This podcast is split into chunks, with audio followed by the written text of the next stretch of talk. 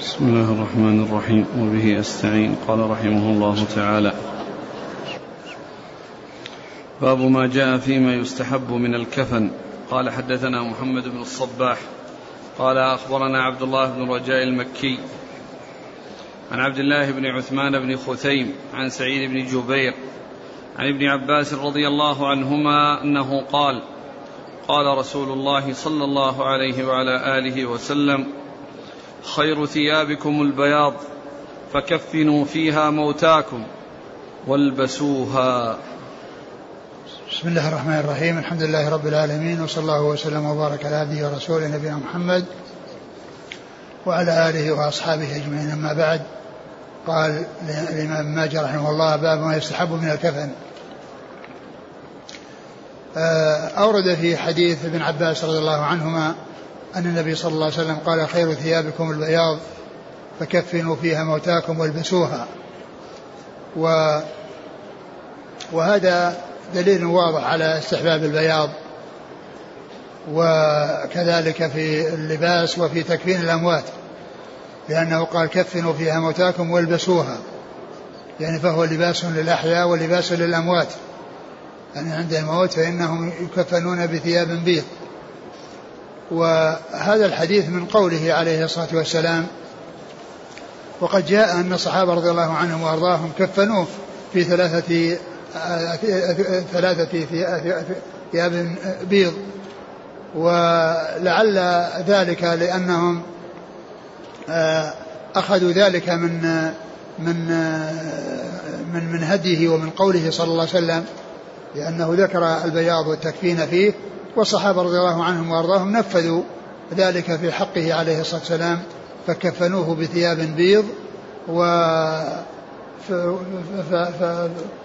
فالرسول عليه فالرسول عليه الصلاة والسلام آه، أرشد إلى استعمال البياض في لباس الناس وفي الأكفان وكذلك أصحاب الرسول عليه الصلاة والسلام فعلوا ذلك معه حيث كفنوه بثلاثة أثواب بيض سحولية يعني من من من من صنع بلد في اليمن يقال له سحول. وهذه الأكفان هي للرجال والنساء يعني يكفنون بالبياض ويكفنون بثلاثة أثواب. لا فرق في ذلك بين الرجال والنساء. والأصل هو التساوي بين الرجال والنساء في الأحكام إلا إذا جاء دليل خاص يدل على تخصيص النساء بشيء والحديث الذي ورد بتخصيص النساء آه، آه، بخمسة أثواب خمار و آه، وما معها فإنه ليس بحديث صحيح وإنما الصحيح هو ما جاء من التكفين المطلق وهو يشمل الرجال والنساء. قال حدثنا محمد بن الصباح. وهو صدوق خرجه مسلم وابن ماجه. أبو داود بن أبو داود بن ماجه. عن عبد الله بن الرجاء المكي. وهو؟ ثقة أخرج البخاري في القراءة ومسلم وأبو داود والنسائي بن ماجه. نعم. عن عبد الله بن عثمان بن خوثين. وهو؟ صدوق البخاري تعليقا ومسلم وأصحاب السنن. نعم. عن سعيد بن جبير. رضي الله وهو وهو ثقة أخرج أصحاب الكتب. عن عبد الله بن عباس رضي الله عنهما وهو أحد العبادلة الأربعة من الصحابة وأحد السبعة المكثرين من حديث الرسول صلى الله عليه وسلم. قال حدثنا يونس بن عبد الأعلى قال حدثنا ابن وهب قال أخبرنا هشام بن سعد عن حاتم بن أبي نصر عن عبادة بن نسي عن أبيه عن عبادة بن الصامت رضي الله عنه أن رسول الله صلى الله عليه وسلم قال خير الكفن الحلة. ثم ذكر هذا الحديث عن عبادة بن الصامت رضي الله عنه أن النبي صلى الله عليه وسلم قال خير الكفن الحلة. والحلة هي اسم للباس المكون من قطعتين متماثلتين مثل الإزار والرداء. مثل الإزار والرداء فإنه يطلق على مجموعهما حلة يعني فهو لباس مكون من شيئين متماثلين يطلق على مجموعهما حلة وهذا مخالف لما جاء في الحديث السابق من أن خير ثيابكم البيض فكفنوا فيها موتاكم وكذلك البسوها وكذلك أنه كفن في ثلاثة أثواب بيض وهذا في وفي إسناده ضعف يعني هذا الحديث الثاني في إسناده ضعف فالمعول عليه الحديث الأول وكذلك الحديث الذي سبق أن مر في تكفين الصحابة للرسول صلى الله عليه وسلم بثلاثة أثواب بيض سحولية ليس فيها قميص ولا عمامة. نعم. قال حدثنا يونس بن عبد الأعلى هو؟ ثقة أخرجه مسلم والنسائي بن ماجه. عن ابن وهب. وعبد الله بن وهب المصري ثقة أخرج أصحاب الكتب. عن هشام بن سعد. وهو ثقة أخرج أصحاب الكتب. صدوق له. صدوق. نعم. صدوق له أوهام أخرج البخاري تعليقا ومسلم وأصحاب السنة. نعم. عن حاتم بن أبي نصر. وهو مجهول أخرجه أبو داود وابن ماجه. نعم. عن عبادة بن نسي. وهو؟ ثقة أخرج أصحاب السنن. عن أبي عن أبيه وهو؟ مجهول أخرجه أبو داود وابن ماجه. نعم. عن عبادة بن الصامت. عبادة بن الصامت رضي الله عنه أخرج أصحاب الكتب. لأن هذا الإسناد فيه مجهولان. يعني فهو غير صحيح. نعم. قال حدثنا محمد بن بشار قال حدثنا عمر بن يونس قال حدثنا عكرمة بن عمار عن هشام بن حسان عن محمد بن سيرين عن أبي قتادة رضي الله عنه أنه قال قال رسول الله صلى الله عليه وسلم إذا ولي أحدكم أخاه فليحسن كفنه. ثم ذكر هذا الحديث عن أبي قتادة. عن أبي قتادة الحارث بن ربعي الأنصاري رضي الله عنه أن النبي عليه الصلاة والسلام قال إذا ولي أحدكم أخاه فليحسن كفنه.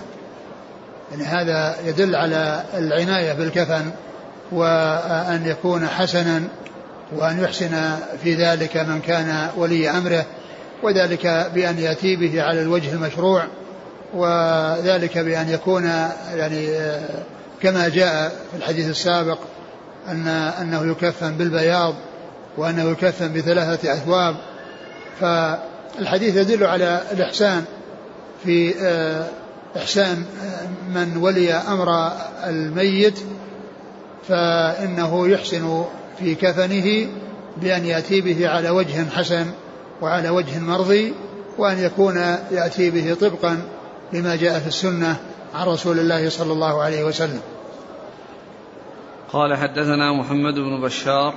هو الملقب بن دار وهو ثقة رجل أصحاب الكتب. عن عمر بن يونس. وهو ثقة أخرج له. أصحاب الكتب. نعم. عن عكرمة بن عمار. وهو صدوق يغلط. أخرج البخاري تعليقا ومسلم وأصحاب السنن. نعم. عن هشام بن حسان. وهو ثقة أخرجه أصحاب الكتب. عن محمد بن سيرين. محمد بن سيرين ثقة أخرج أصحاب الكتب. عن أبي قتادة. أبي قتادة الحارث بن ربعي الأنصاري رضي الله عنه أخرج له أصحاب الكتب وهشام بن حسان كان يعني من أهل من من من أهل الحديث وأهل الفضل والعبادة. وكان ذكر في ترجمته أنه أنه قيل أنه لو قيل لهشام بن حسان إن ملك الموت بالباب لم يكن له أن يزيد شيئا جديدا لأنه دائما في عبادة ودائما في قربات إلى الله عز وجل فإذا جاءه الموت يأتيه وهو على حالة حسنة. لو كان لو قيل لهشام بن حسان إن ملك الموت بالباب يعني وصل إليه لقبض روحه ما كان عنده آه، مجال لأن يزيد شيئا بل هو مستمر على العبادة ومستمر على طاعة الله وطاعة رسوله صلوات الله وسلامه وبركاته عليه. ومثله ومثله قيل في ترجمة صفوان بن سليم وهو من من من من رواة آه، الحديث الذي هو حديث آه، الماء طهور لا ينجسه شيء فإنه قيل له لو قيل أن الساعة غدا لو قيل له أن الساعة غدا يعني ما ما كان بإمكانه أن يأتي بشيء جديد. نعم. عن محمد بن سيرين. محمد بن سيرين ثقة أخرج أصحاب الكتب. عن أبي قتادة. الحارث بن ربعي. أخرج صحابي أخرج أصحاب الكتب. يقول بعض الناس يكفنون الأموات بالأخضر ويضعون في القبر الحناء على الميت. والله ما نعلم لهذا أساس. لا نعلم لهذا أساس. لا, لا, لا التكفين بالأخضر ولا نعم إذا كان ما وجدوا بياض فلهم أن يكفنوا بالأخضر. لهم أن يكفنوا بالشيء الذي يتيسر. وضع الحنة والحنة كذا لا نعلم له أساس. كيف الحنة؟ يعني يضعون عليه يعني يضعون عليه كيف يعني؟ يعني شجر الحنة ولا إيش يعني؟ ما نعلم ما نعلم لهذا أساس. سواء كان يوضع الحنة في قبره أو أنه يعمل له حنة. قال حدث قال رحمه الله تعالى باب ما جاء في النظر إلى الميت إذا أدرج في أكفانه. قال حدثنا محمد بن إسماعيل بن س... قال حدثنا محمد بن إسماعيل بن سمرة. قال حدثنا محمد بن الحسن. قال حدثنا أبو شيبة. عن أنس بن مالك رضي الله عنه أنه قال لما قبض إبراهيم ابن النبي صلى الله عليه وسلم قال لهم النبي صلى الله عليه وسلم لا تدرجوه في أكفانه حتى أنظر إليه فأتاه فانكب عليه وبكى.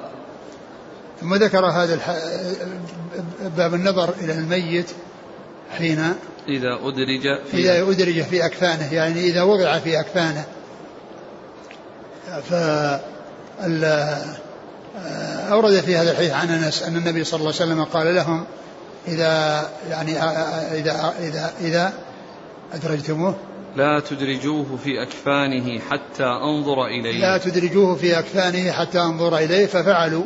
ولما جاء يعني جاء النبي صلى الله عليه وسلم وهو يراد أن وقد أريد أن يجعل في كفنه وأن يدرج في كفنه أكب عليه أكب عليه. نعم. نعم. فأتاه فانكب عليه وبكى. فأتاه وانكب عليه وبكى. الحديث هذا الحديث في إسناده ضعف. وأما قضية يعني كون الميت يعني يقبل فقد سبق أن مر بفعل الرسول صلى الله عليه وسلم بعثمان المضعون وكذلك بفعل أبي بكر مع رسول الله صلى الله عليه وسلم. ولكن كونه يعني لا يدرج في الكفن إلا بعد أن يوضع وإنما هو كما هو عنه يستر ولا بد من ستره. ولكن كونه يكشف وجهه أو يعني يكشف رأسه ويقبل لا بأس بذلك. وأما كونه يعني لا يدرج في الكفن حتى ينظر إليه والناس ينظرون إليه قد جاء في في هذا الحديث الضعيف وهو غير ثابت عن رسول الله صلى الله عليه وسلم. وأما تقبيل الميت فقد ثبت من فعله صلى الله عليه وسلم مع عثمان مضعون ومن فعل أبي بكر رضي الله عنه مع رسول الله صلى الله عليه وسلم وقد مر الحديثان في ذلك. نعم. قال حدثنا محمد بن إسماعيل بن سمرة هو؟ ثقة أخرجه الترمذي والنسائي بن ماجه. نعم. عن محمد بن الحسن وهو ثقة أخرج البخاري وأبو داود في المسائل والترمذي وابن ماجه. نعم. عن أبي شيبة. أبو شيبة هو يوسف بن إبراهيم الجوهري وهو ضعيف أخرج له. الترمذي وابن ماجه. نعم. عن أنس بن مالك. رضي الله عنه خادم الرسول عليه الصلاة والسلام وأحد السبع المكثرين من حديثه. وإذا الحديث غير صحيح لأن في إسناده يوسف بن إبراهيم الجوهري وهو ضعيف. يقول عندنا إذا مات أحد يجتمع الناس عند مكانه الذي يكفن وبعد التكفين يكشف وجهه حتى يدخل عليه كل من أتى يدخل الرجال والنساء جميعا ليروه. فهل هذا سائغ؟ والله ما نعلم لهذا أصل يعني كونه يكشف وجهه والناس يتوردون إليه ينظرون إليه ما نعرف. لكن من أراد أن يأتي إليه ويقبله له أن يفعل ذلك كما فعل رسول الله صلى الله عليه وسلم بعثمان مضعون وكما فعل أبو بكر بالرسول. وأما كونه يكشف والناس يمرون عليه وينظرون إليه كما يقولون يلقي عليه النظرة الأخيرة. النظرة الأخيرة يعني يعني هذا ليس له ليس له وجه. إذا وضع الميت في قبره هل يجوز حينئذ كشف وجهه؟ ما أعلم شيء يدل عليه وإنما يعني يكون وجهه مغطى. أنا ما أعلم شيء يدل على كشف الوجه إذا وضع في قبره. قال رحمه الله تعالى باب ما جاء في النهي عن النعي. قال حدثنا عمرو بن رافع قال حدثنا عبد الله بن المبارك عن حبيب بن عن حبيب بن سليم عن بلال بن يحيى قال كان حذيفة رضي الله عنه إذا مات له الميت قال لا تؤذنوا به أحدا إني أخاف أن يكون نعيا.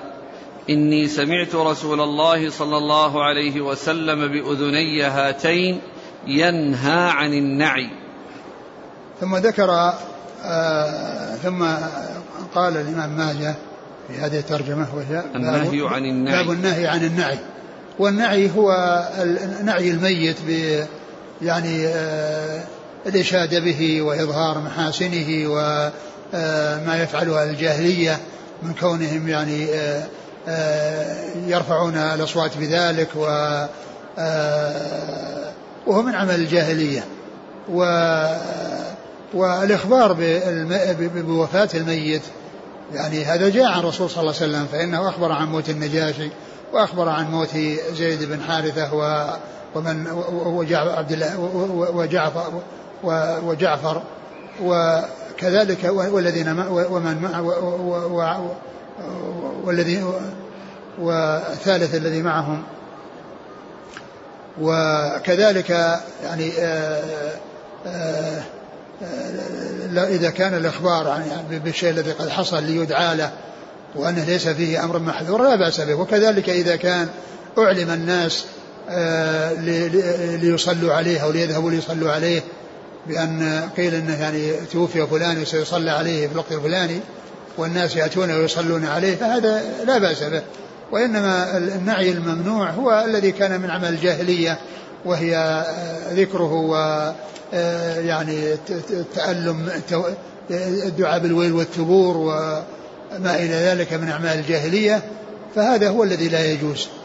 وأورد ابن ماجه هذا الحديث عن حذيفة وأنه كان يقول إذا مات له قريب يقول لا تؤذنوا به أحدا إني أخشى أن يكون نعيا لأن النبي صلى الله عليه وسلم نهى عن النعي لأن الرسول صلى الله عليه وسلم نهى عن النعي.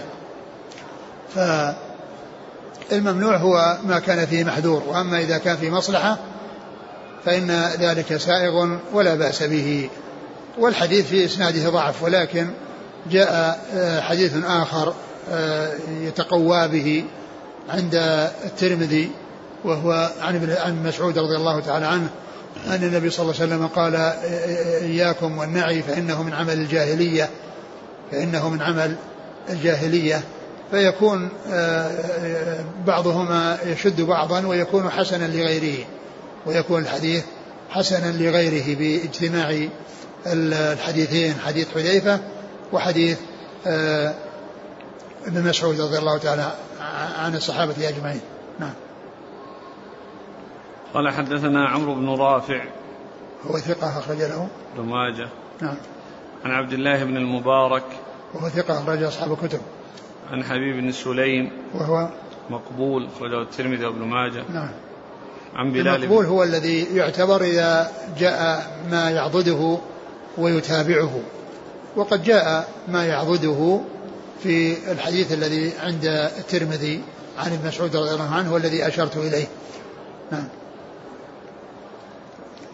عن بلال بن يحيى وهو صدوق خرج البخاري في المفرد وأصحاب السنن. نعم. عن حذيفة. عن حذيفة بن اليمان رضي الله عنهما وقد أخرج له أصحاب الكتب. ثم أيضا في علة أخرى وهي أنه قيل إن بلال بن يحيى لم يسمع من آه، حذيفة. جاء عدد من الأسئلة عن الإخبار عن الميت لكن بصور متعددة. يقول هذا عندنا في البلاد إذا مات الميت بعثوا إلى القرى المجاورة لإخبارهم بموته فهل هذا من النعي آه، إخبار إخبار الناس المتقاربين وكذلك إخبار يعني الناس المتباعدين إذا كانوا أقارب له ليعلموا بذلك لا بأس به. مثل ما يحصل الآن في هذا الزمان من إرسال رسائل بالجوالات بأن حصل كذا وكذا فمثل ذلك لا بأس به لأنه مجرد إخبار وليس فيه يعني نعي وليس فيه يعني ذكر شيء من أعمال الجاهلية. هذا مثل إخبار الرسول صلى الله عليه وسلم عن النجاشي لما مات. وقد يأتي أحد للصلاة عليه وحضور جنازته. نعم. هذا يسأل كذلك عن الإخبار أو وضع إعلان في الصحف والتلفزيون. آه آه الإخبار يعني إذا كان في مصلحة وفيه فائدة يعني بأن يعني آه لكن مثل هذا الإخبار العام هذا يعني ما هو مثل الإخبار الذي فيه كون الناس يمكن أحد يأتي ويصلي عليه. وكذلك أيضا قد يكون بعض الناس الذين لهم مكانة ولهم منزلة إذا أعلن فإن الناس يعني يذهبون للصلاة عليه إذا كان عين آه، المكان الذي سيصلى عليه فيه. وأما ذكر آه، الشيء الذي من أعمال الجاهلية والذي فيه آه، كلام لا ينبغي فهذا هو الذي لا ينبغي. إعلان عنه بمكبرات الصوت في المسجد. ما يصلح ولا ينبغي هذا. يعني وإنما يبلغ الناس يمكن يعني الناس يعني آه، يبلغ بعضهم بعضا أو الإمام يبلغ الناس إن فيه جنازة سيصلى عليها في المكان الفلاني إذا كان مثلا في قرية ويصلى في آه، مكان معين وأن المكان قريب بحيث أنهم ينتقلون ويذهبون يصلون بعد بعد أن صلوا في مسجدهم والمسجد الآخر يتأخر قليلا ليجتمع الناس. ويصلون على الجنازة مثل هذا لا بأس به. قال رحمه الله تعالى باب ما جاء في شهود الجنائز. قال حدثنا أبو بكر بن أبي شيبة وهشام بن عمار قال حدثنا سفيان بن عيينة عن الزهري عن سعيد بن المسيب عن أبي هريرة رضي الله عنه أنه قال قال حدثنا أبو بكر بن أبي شيبة وهشام بن عمار قال حدثنا سفيان بن عيينة عن الزهري عن سعيد بن المسيب عن أبي هريرة رضي الله عنه أنه قال قال رسول الله صلى الله عليه وسلم أسرعوا بالجنازة فإن تكن صالحة فخير تقدمونها إليه وإن تكن غير ذلك فشر تضعونه عن رقابكم. ثم ذكر باب شهود الجنازة يعني شهود الجنازة للصلاة عليها ودفنها. أو الذهاب يعني معها من البيت إلى المسجد يتبعها إلى البيت من البيت إلى المسجد أو, أو من المسجد إلى المقبرة. الذهاب إلى المصلى أو الذهاب إلى المقبرة. يعني هذا هو المقصود بشهود الجنازة. كل إنسان يحضر ويشهد ويكون شاهدا حاضرا بأن يكون معها في المسجد. أو يذهب معها من البيت يعني إذا كان مثلا بعض الناس يعني ذهب معها فيكون بذلك تبعها حتى يصلى عليها وتبعها حتى تدفن. وقد أورد في هذا الحديث أن النبي صلى الله عليه وسلم قال أسرعوا بالجنازة يعني أنها لا تؤخر وإنما يسرع بها. والمراد بالإسراع الإسراع الذي لا يكون معه آه، خشية الضرر عليها أو على الحاملين لها بأن تسقط من على الرؤوس. وتتضرر أو يتضرر أحد بسبب ذلك ولكنه يسرع بها. فقال عليه الصلاة والسلام فإن تك صالحة فخير تقدمونها إليه. يعني هذا الإسراع تسرعون بها إلى خير تلقاه في القبر لأن الميت إذا وضع في قبره فإنه إما أن يحصل أمامه خيرا وإما أن يحصل أمامه عذابا. فقال وإن كان غير ذلك فشر تضعونه عن رقابكم. يعني تتخلصون من شر تضعونه عن رقابكم. يعني هي إن كانت صالحة فخيرا تقدمونها إليه لأن أمامها خير. وإن كانت شر وإن كانت غير ذلك فإنها تقدم على عذاب وأنتم تتخلصون منها بوضع ذلك الشر عن رقابكم. فالحديث يدل على شهود الجنازة وعلى الصلاة عليها وعلى الذهاب لتشييعها ودفنها وكذلك أيضا يعني آه، يدل على الإسراع بها وعدم التباطؤ ولكن الإسراع الذي لا يترتب عليه مضرة لا للجنازة ولا للحاملين لها والماشين معها. وكذلك أيضا بيان أن الميت يحصل الخير أمامه من حين ما يصل إلى قبره ويحصل الشر أمامه من حين يصل إلى قبره. قال حدثنا أبو بكر بن أبي شيبة. ثقة أخرج أصحاب الكتب إلى الترمذي. وهشام بن عمار. آه، صدوق خرجه البخاري وأصحاب السنن. عن سفيان بن عيينة. ثقة أخرج أصحاب الكتب. عن الزهري. محمد بن مسلم بن عبيد الله. ثقة أخرج أصحاب الكتب. عن سعيد بن المسيب. وهو ثقة فقيه أحد فقهاء المدينة السبعة في عصر التابعين. أخرج أصحاب الكتب. عن أبي هريرة عبد الرحمن بن صخر الدوسي رضي الله عنه وهو أكثر الصحابة حديثا. قال حدثنا حميد بن مسعدة قال حدثنا حماد بن زيد عن منصور عن عبيد بن نسطاس عن أبي عبيدة قال قال عبد الله بن مسعود رضي الله عنه من اتبع جنازة فليحمل, بجو فليحمل بجوانب السرير كلها فإنها فإنه من السنة.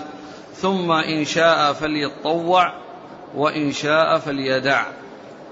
ثم ذكر هذا الحديث عن عن ابن مسعود. نعم. عن ابن مسعود رضي الله تعالى عنه. أن النبي صلى الله عليه وسلم قال من كلامه. نعم. هو يقول إيش قال؟ من اتبع جنازة فليحمل بجوانب السرير كلها. من اتبع جنازة فليحمل بجوانب السرير كلها. فإن ذلك فإنه من السنة. فإنه من السنة. ومن أراد ثم إن شاء فليطوع وإن شاء فليدع. ثم من شاء فليطوع وإن شاء فليدع. يعني كان المقصود من هذا أنه يحمل جوانب السرير كلها أنه يعني ينتقل من هنا إلى هنا وأنه يحصل تبادل وأن ذلك يحصل يعني ولو كان قليلا وإن أراد أن يستمر يعني فإن ذلك تطوع. يعني وذلك خير لكن الحديث غير صحيح أو هذا الأثر غير صحيح ولكن قوله من السنة يعني هذا يدل على على رفعه إلى الرسول صلى الله عليه وسلم لأن الصحابي إذا قال من السنة كذا فله حكم الرفع لكن الحديث غير صحيح لأن في إسناده آه، ضعف. نعم. قال حدثنا حميد بن مسعدة صدوق خرج مسلم وأصحاب السنة. عن حماد بن زيد ثقة خرج أصحاب الكتب. عن منصور ابن المعتمر ثقة خرج أصحاب الكتب. عن عبيد بن إسطاس عبيد بن إسطاس هو؟ ثقة أخرج له أخرج له ابن ماجه. نعم. عن أبي عبيدة أبو عبيدة بن عبد الله بن مسعود وهو ثقة أخرج له أصحاب الكتب. عن عبد الله بن مسعود. ها؟ عن ابن مسعود. أخرج أصحاب الكتب وأبوه عبد الله بن مسعود رضي الله عنه. أخرج له أصحاب الكتب والعلة اللي فيه أن أن فيه انقطاع بين أبي عبيدة وبين أبيه فإنه لم يسمع من أبيه فالحديث فالإسناد منقطع فهو غير صحيح. نعم.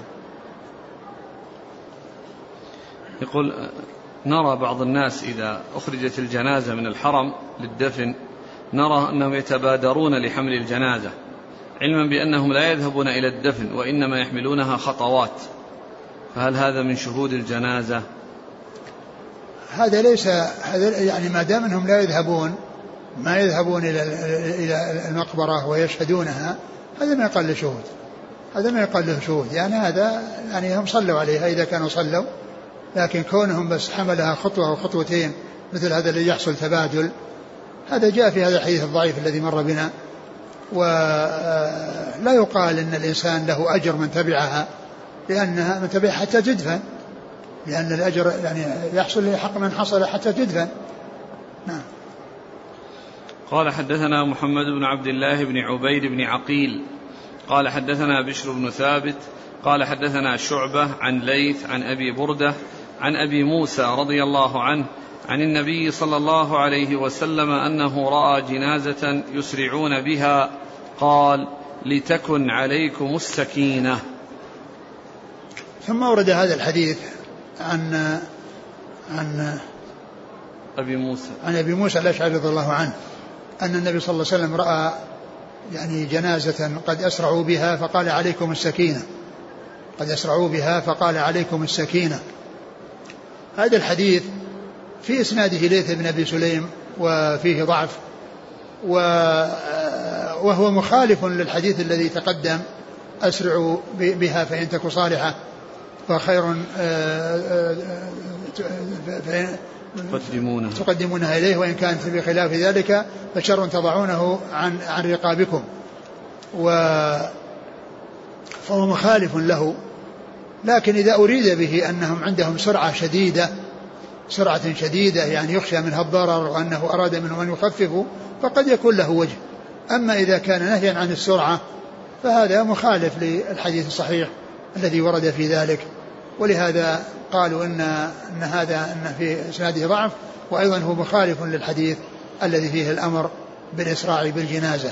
لكن كما أشرت إذا كان الحديث وقع في إسراع شديد والرسول صلى الله عليه وسلم أمر بأن يخفف الإسراع فقد يكون له وجه. وأما إذا كان نهي عن الإسراع أصلا فهذا مع ضعف إسناده أيضا فيه مخالفة للحديث الصحيح الذي مر قريبا. نعم. قال حدثنا محمد بن عبد الله بن عبيد بن عقيل. هو؟ صدوق إلى أبو داود والنسائي بن ماجه. نعم. عن بشر بن ثابت. وهو؟ صدوق البخاري تعليقا وابن ماجه. نعم. عن شعبة. شعبة بالحجاج ثقة أخرج أصحاب الكتب. عن ليث. وابن أبي سليم وهو؟ صدوق اختلط جدا فترك البخاري نعم. تعليقا ومسلم وأصحاب السنن. نعم. عن أبي بردة. أبو بردة بن أبي موسى الأشعري ثقة أخرج أصحاب الكتب. عن أبي عن أبيه أبي موسى وهو عبد الله بن قيس رضي الله عنه أخرج له أصحاب الكتب. قال حدثنا كثير بن عبيد الحمصي قال حدثنا بقية بن الوليد عن أبي بكر بن أبي مريم عن راشد بن سعد عن ثوبان مولى رسول الله صلى الله عليه وسلم ورضي الله عنه. قال رأى رسول الله صلى الله عليه وسلم ناسا ركبانا على دوابهم في جنازة. فقال ألا تستحيون أن ملائكة الله يمشون على أقدامهم وأنتم ركبان؟ ثم ذكر هذا الحديث أن النبي صلى الله عليه وسلم رأى جماعة ركبان يعني آه، يتبعون جنازة. فقال لهم ألا تستحون الملائكة تمشي وأنتم ركبان؟ والحديث ضعيف لأن في إسناده أبو بكر بن أبي مريم وهو ضعيف وهو غير ثابت عن رسول الله صلى الله عليه وسلم. وقد جاء ما يدل على جواز الركوب لكنه يكون وراء الجنازة كما سيأتي. يعني يكونون وراء الجنازة لا يكونون أمامها. نعم. قال حدثنا كثير بن عبيد الحمصي. هو؟ ثقة أبو داود والنسائي بن ماجه. نعم. عن بقية بن الوليد. وهو صدوق أخرجه البخاري تعليقا ومسلم وأصحاب السنة. عن أبي بكر بن أبي مريم. وهو ضعيف أخرج له. أبو داود والترمذي وابن ماجه. نعم. عن راشد بن سعد. وهو؟ ثقة البخاري تعليقا وفي الأدب المفرد وأصحاب السنن. نعم. عن ثوبان. رضي الله عنه أخرج له. البخاري في الأدب المفرد ومسلم وأصحاب السنن. نعم.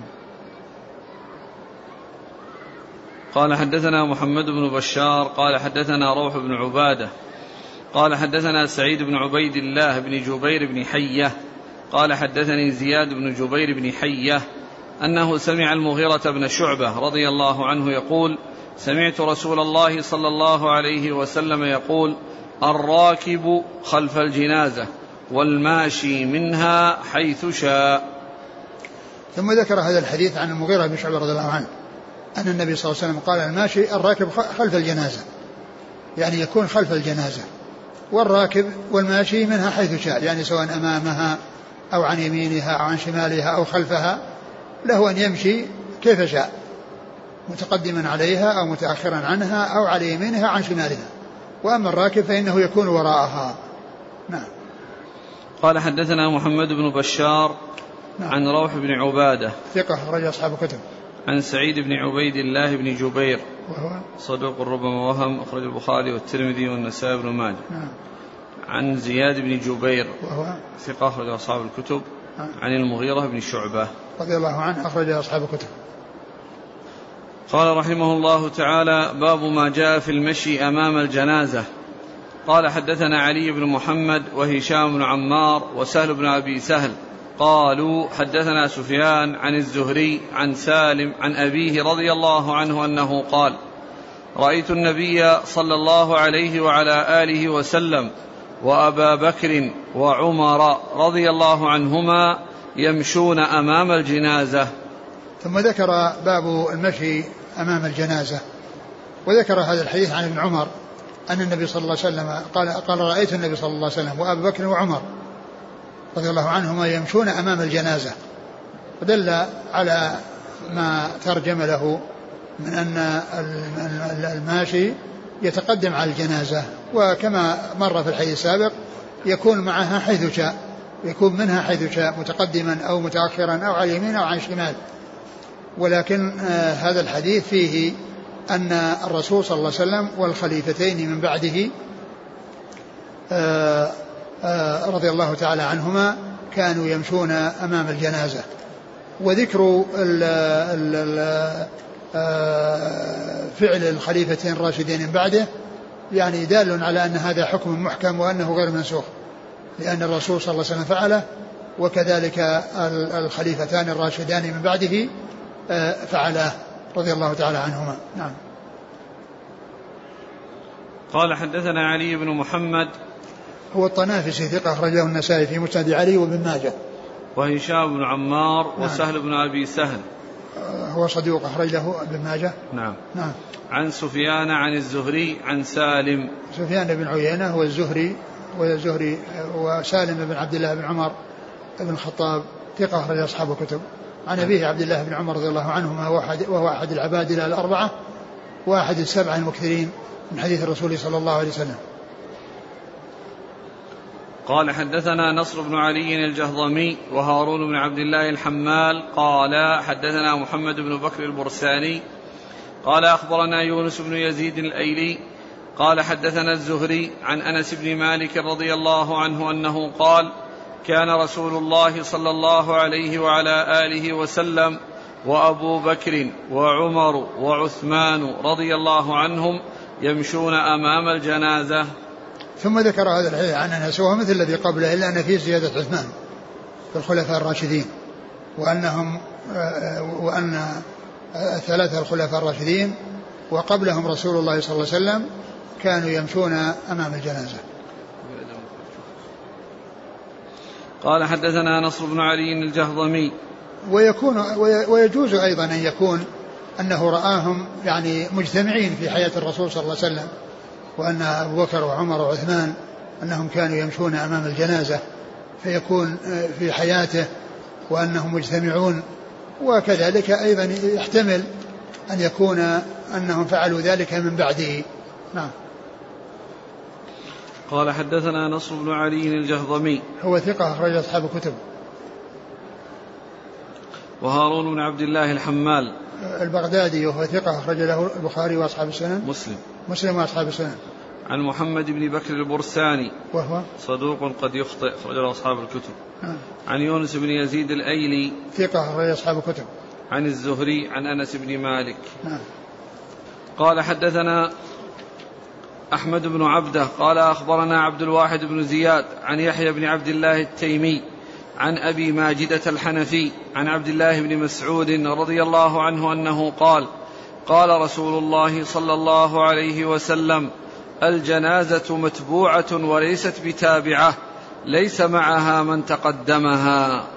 ثم ذكر هذا الحديث عن ابن مسعود أن النبي صلى الله عليه وسلم قال الجنازة متبوعة وليست تابعة ليس معها من تقدمها.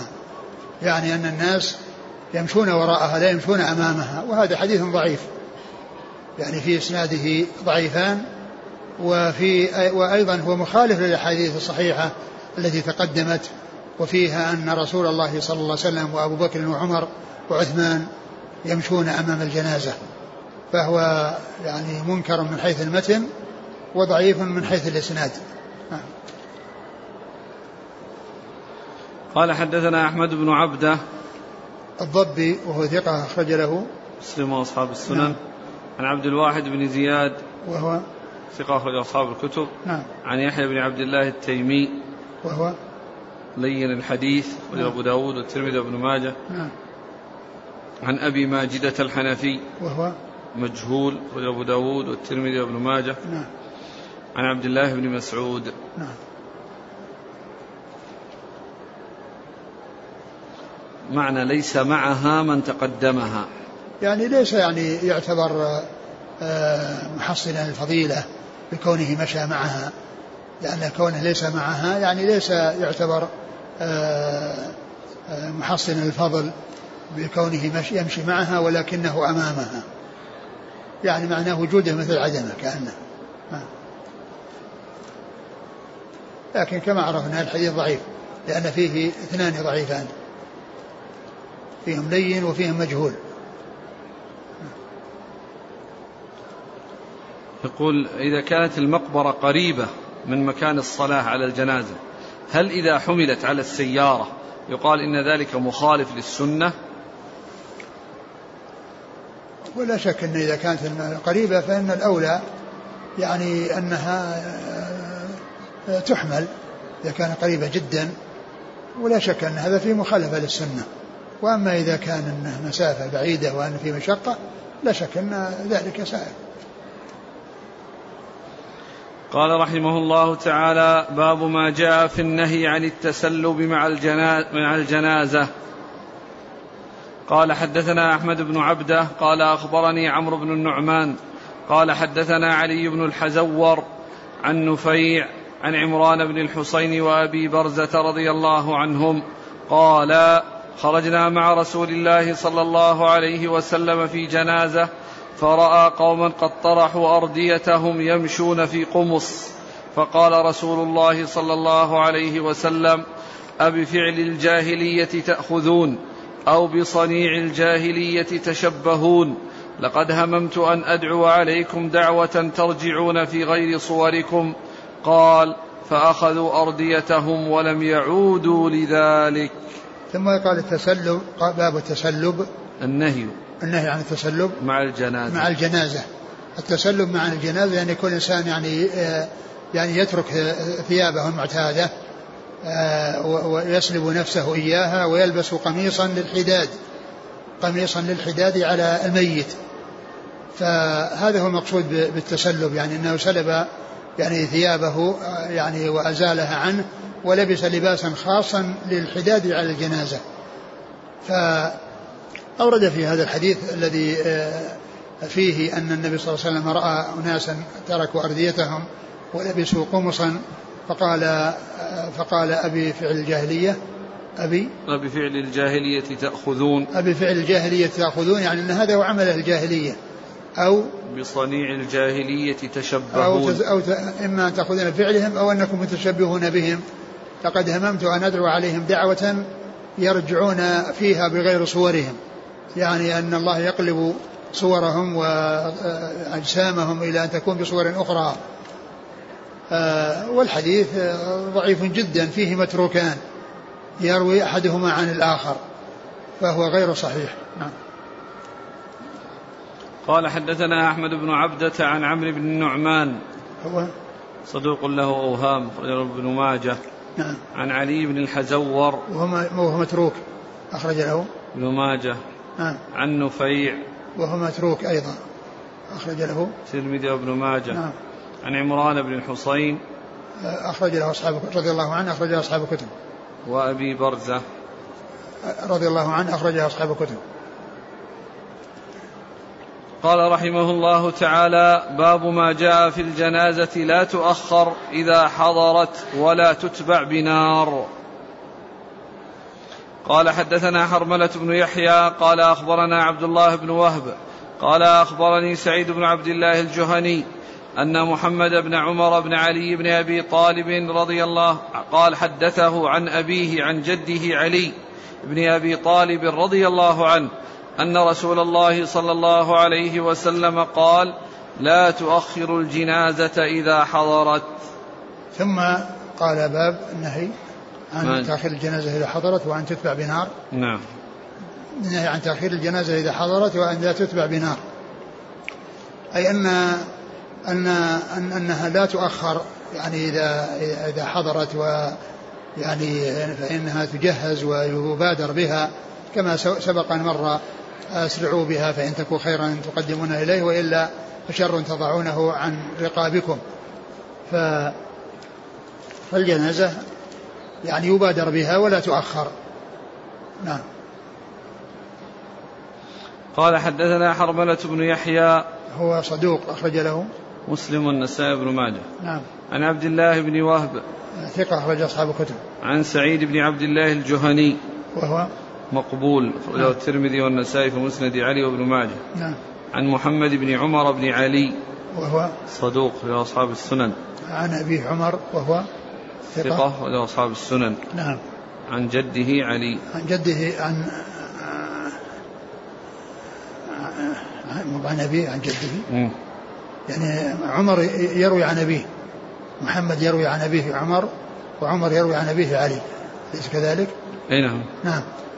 يعني آه، عمر آه، عن علي رضي الله عنه أمير المؤمنين ورابع الخلفاء الراشدين الهاديين المهديين صاحب المناقب الجمة والفضائل الكثيرة. وحديث عند أصحاب الكتب الستة. وهذا وفي هذا الإسناد رواية عمر بن علي عن أبيه. وهذا مما يبين أن المحبة والمودة والعلاقة الوطيدة بين أبي بكر وعمر وعثمان الخلفاء الراشدين الثلاثة الأول وأن صلتهم وثيقة بأهل البيت وذلك أن علي رضي الله عنه سمى بأسماء الخلفاء الراشدين الثلاثة.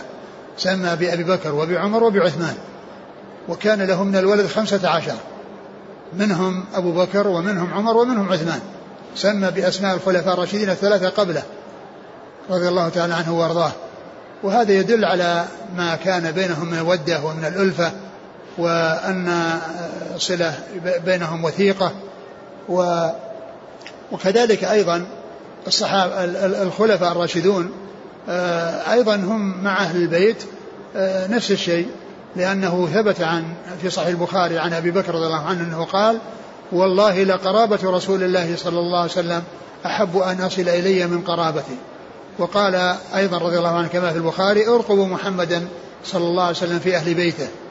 وعمر رضي الله تعالى عنه لما لما آه، خرج بالناس يستسقي آه، اختار العباس لأن يدعو للناس.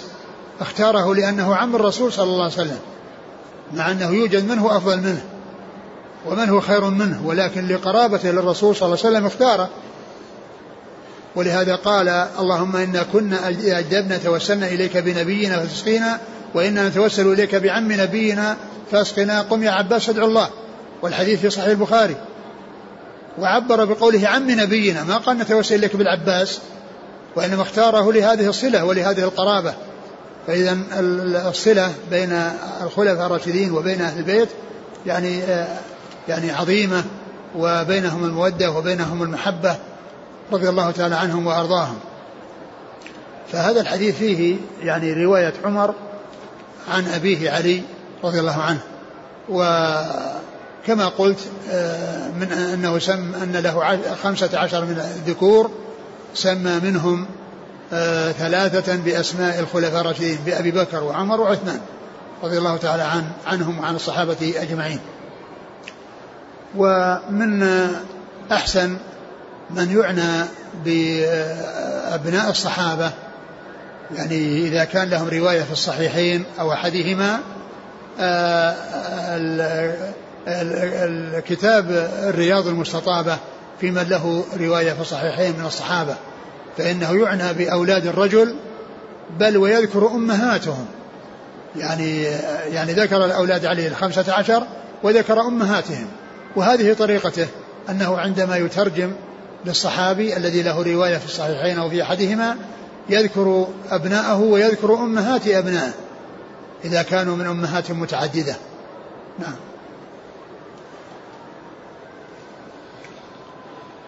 قال حدثنا محمد بن عبد الأعلى الصنعاني. وقد مر بنا قريبا الحديث الذي فيه آه، أن أن علي رضي الله عنه قال وحدثني أبو بكر وصدق أبو بكر. وهو الحديث الذي آه، هو هو ثاني حديث في مسند الإمام أحمد. هو ثاني حديث في مسند الإمام أحمد.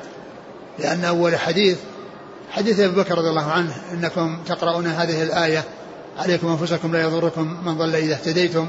والحديث الثاني هو الحديث الذي فيه أن ما من مسلم يذنب, يذنب ذنبا ثم يصلي ركعتين. يعني وهذا آه، من رواية علي عن أبي بكر رضي الله عنه. ولهذا لما رواه قال حدثني أبو بكر وصدق أبو بكر. نعم. قال حدثنا محمد بن عبد الأعلى الصنعاني قال أخبرنا معتمر بن سليمان قال قرأت على الفضيل بن ميسرة عن أبي حريز أن أبا بردة حدثه قال أوصى أبو موسى الأشعري رضي الله عنه حين حضره الموت فقال لا تتبعوني بمجمر. قالوا له أو سمعت فيه شيئا؟ قال نعم من رسول الله صلى الله عليه وسلم. ثم ذكر يعني هذا الحديث عن أبي موسى رضي الله عنه أنه قال إذا أنا مت فلا تتبعوني بمجمر يعني الذي هو نار. يعني الترجمة قال لا, لا يعني لا لا تتبع بنار. يعني المجمر هو النار التي في فيها جمر وفيها طيب. فكذلك يعني لا يحمل معها يعني لا يحمل معها نار. يعني آه، آه، آه، وابو موسى رضي الله عنه لما قال هذا الكلام قال قالوا أسمعت في هذا شيئا؟ يعني معناه سألوه عن الدليل الذي استدل به على هذا الكلام الذي قاله. قال نعم من رسول الله صلى الله عليه وسلم. وهذا يدل على أنه مرفوع أنه مرفوع إلى رسول الله عليه الصلاة والسلام. لأنه قال ذلك أوصى بذلك فسألوه عن هذه الوصية هل له أساس؟ وهل له مستند فيها؟ أو أنها من عند نفسه؟ فقال بل آه نعم يعني أن أن أنه سمع فيها شيئا وكان ذلك من رسول الله صلى الله عليه وسلم. نعم. قال حدثنا محمد بن عبد الأعلى الصنعاني. هو؟ ثقة أخرجه مسلم وأصحاب السنن. نعم. عن معتمر بن سليمان. هو معتمر بن سليمان بن طرخان التيمي ثقة أخرج أصحاب الكتب. عن الفضيل بن ميسرة. وهو؟ صدوق. أخرجه البخاري في المفرد وأبو داود والنسائي بن ماجه. نعم. عن أبي حريز. وهو عبد الله بن حسين صدوق يخطئ أخرج البخاري تعليقا وأصحاب السنن. نعم. عن أبي بردة. عن أبي بردة بن أبي موسى ثقة أخرج أصحاب الكتب. عن أبي موسى. عن أبيه عبد الله بن قيس رضي الله تعالى عنه أخرجه أصحاب الكتب. انتهى الباب. نعم. ونقف على أبواب صلاة الجنازة. ونتوقف عن التدريس ونسأل الله عز وجل أن يوفقنا جميعا لما فيه رضاه وأن يوفقنا لتحصيل العلم النافع والعمل به. إنه سبحانه وتعالى جواد كريم وصلى الله وسلم وبارك على عبده ورسوله نبينا محمد وعلى آله وأصحابه أجمعين.